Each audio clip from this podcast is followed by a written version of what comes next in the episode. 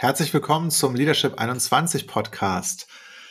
Ja, Leadership 21, der Podcast für Führungsphilosophie im 21. Jahrhundert. Und heute äh, geht es um Wertschätzung.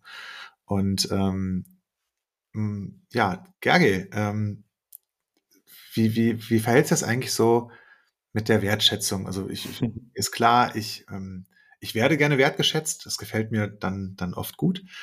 Ähm, und ich gebe auch gerne Wertschätzung, aber wenn ich Wertschätzung empfange, ähm, dann ja, also da gibt es irgendwie einen Unterschied in der Qualität, ob es irgendwie so ja, aufrichtig oder nicht aufrichtig ist. Und vielleicht habe ich da manchmal eine Frage drüber. Mhm. Und ähm, also, ja. du, du hast so einen schönen, schönen Satz äh, mal, mal dazu gesagt. Äh, vielleicht kriegst du ja noch zusammen. Ja, genau. Also ich, genau, ich hatte mal dazu gesagt, Wertschätzung ist das, ist nicht das, was du zum anderen sagst, sondern das, was du währenddessen über den anderen denkst. Mhm. Also dass Wertschätzung weniger damit zu tun hat, welche Wörter du verwendest. Äh, also es gibt ja zum Beispiel so, so Tipps, äh, gibt weniger Ich-Botschaften, mehr Du-Botschaften oder oder dieser Feedback-Burger ist ja eigentlich auch wertschätzend. Mhm. Also wenn du dem anderen was Kritisches sagen willst, sag zuerst was Positives, dann das Negative, dann wieder was Positives, um es positiv zu beenden. Und ich halte nicht so viel von diesen Tipps und Tricks, wie man, wie man wertschätzend miteinander kommuniziert. Also letztendlich geht es bei Wertschätzung eher darum, wie denke ich über den anderen. Und ich also bei mir selber ist ganz intensiv aufgefallen, als mir das zum ersten Mal bewusst wurde, wenn ich negativ über bestimmte Menschen denke und wenn ich mir denke, boah, war irgendwie komisch oder warum auch immer, einfach vielleicht nur, weil, weil die andere Person anders ist als ich. Ähm, in dem Moment gebe ich ungern oder spreche ich kritische Themen ungern an. Ich spreche Konflikte nicht an. Ich, äh, ich habe früher äh, so bestimmte Sachen, die für mich in der Zusammenarbeit nicht funktioniert haben, nicht angesprochen und, und habe das dann oder, oder, oder ganz, ganz vorsichtig, ganz wolkig angesprochen, wenn ich währenddessen über die Person negativ gedacht habe. Und das ist ja total schade, das ist ja wirklich blöd und es ist unfair der anderen Person gegenüber.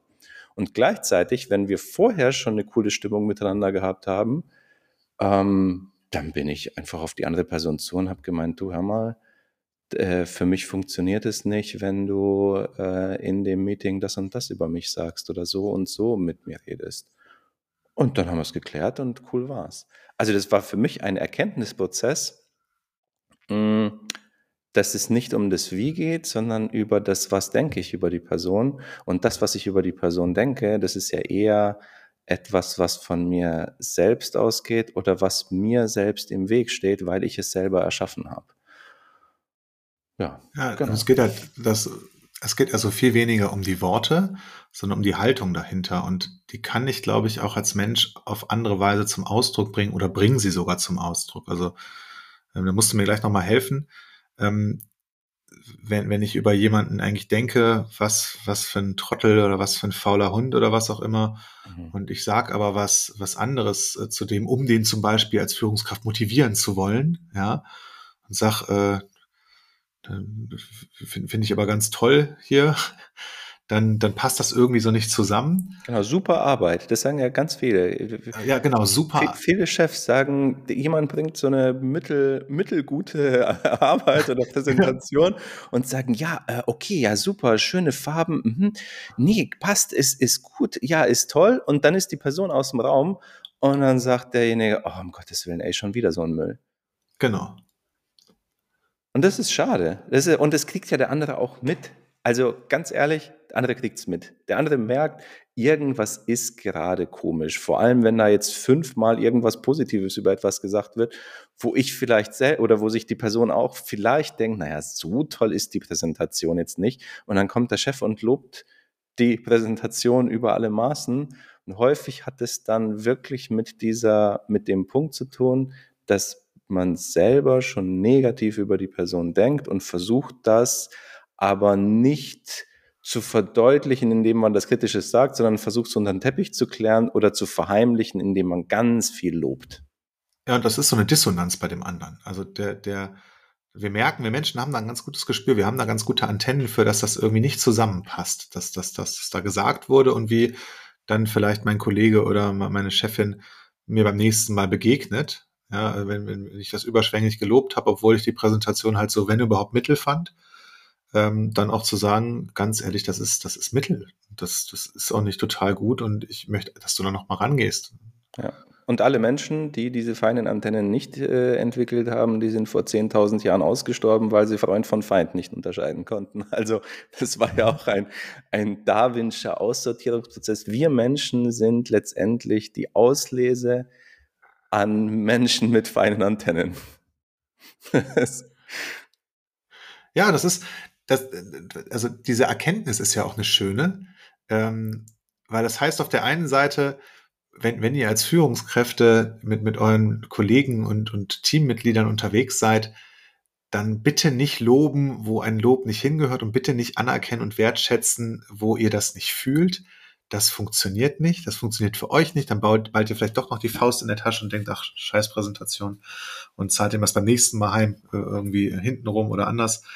Ähm, und wenn ich, wenn ich begeistert bin über etwas und jemanden wenn ich die Wertschätzung fühle und habe diese Haltung in mir, dann muss ich das gar nicht zwangsläufig immer noch aussprechen. Das, das kriegt derjenige vielleicht sowieso mit und vielleicht kann ich es auch sagen.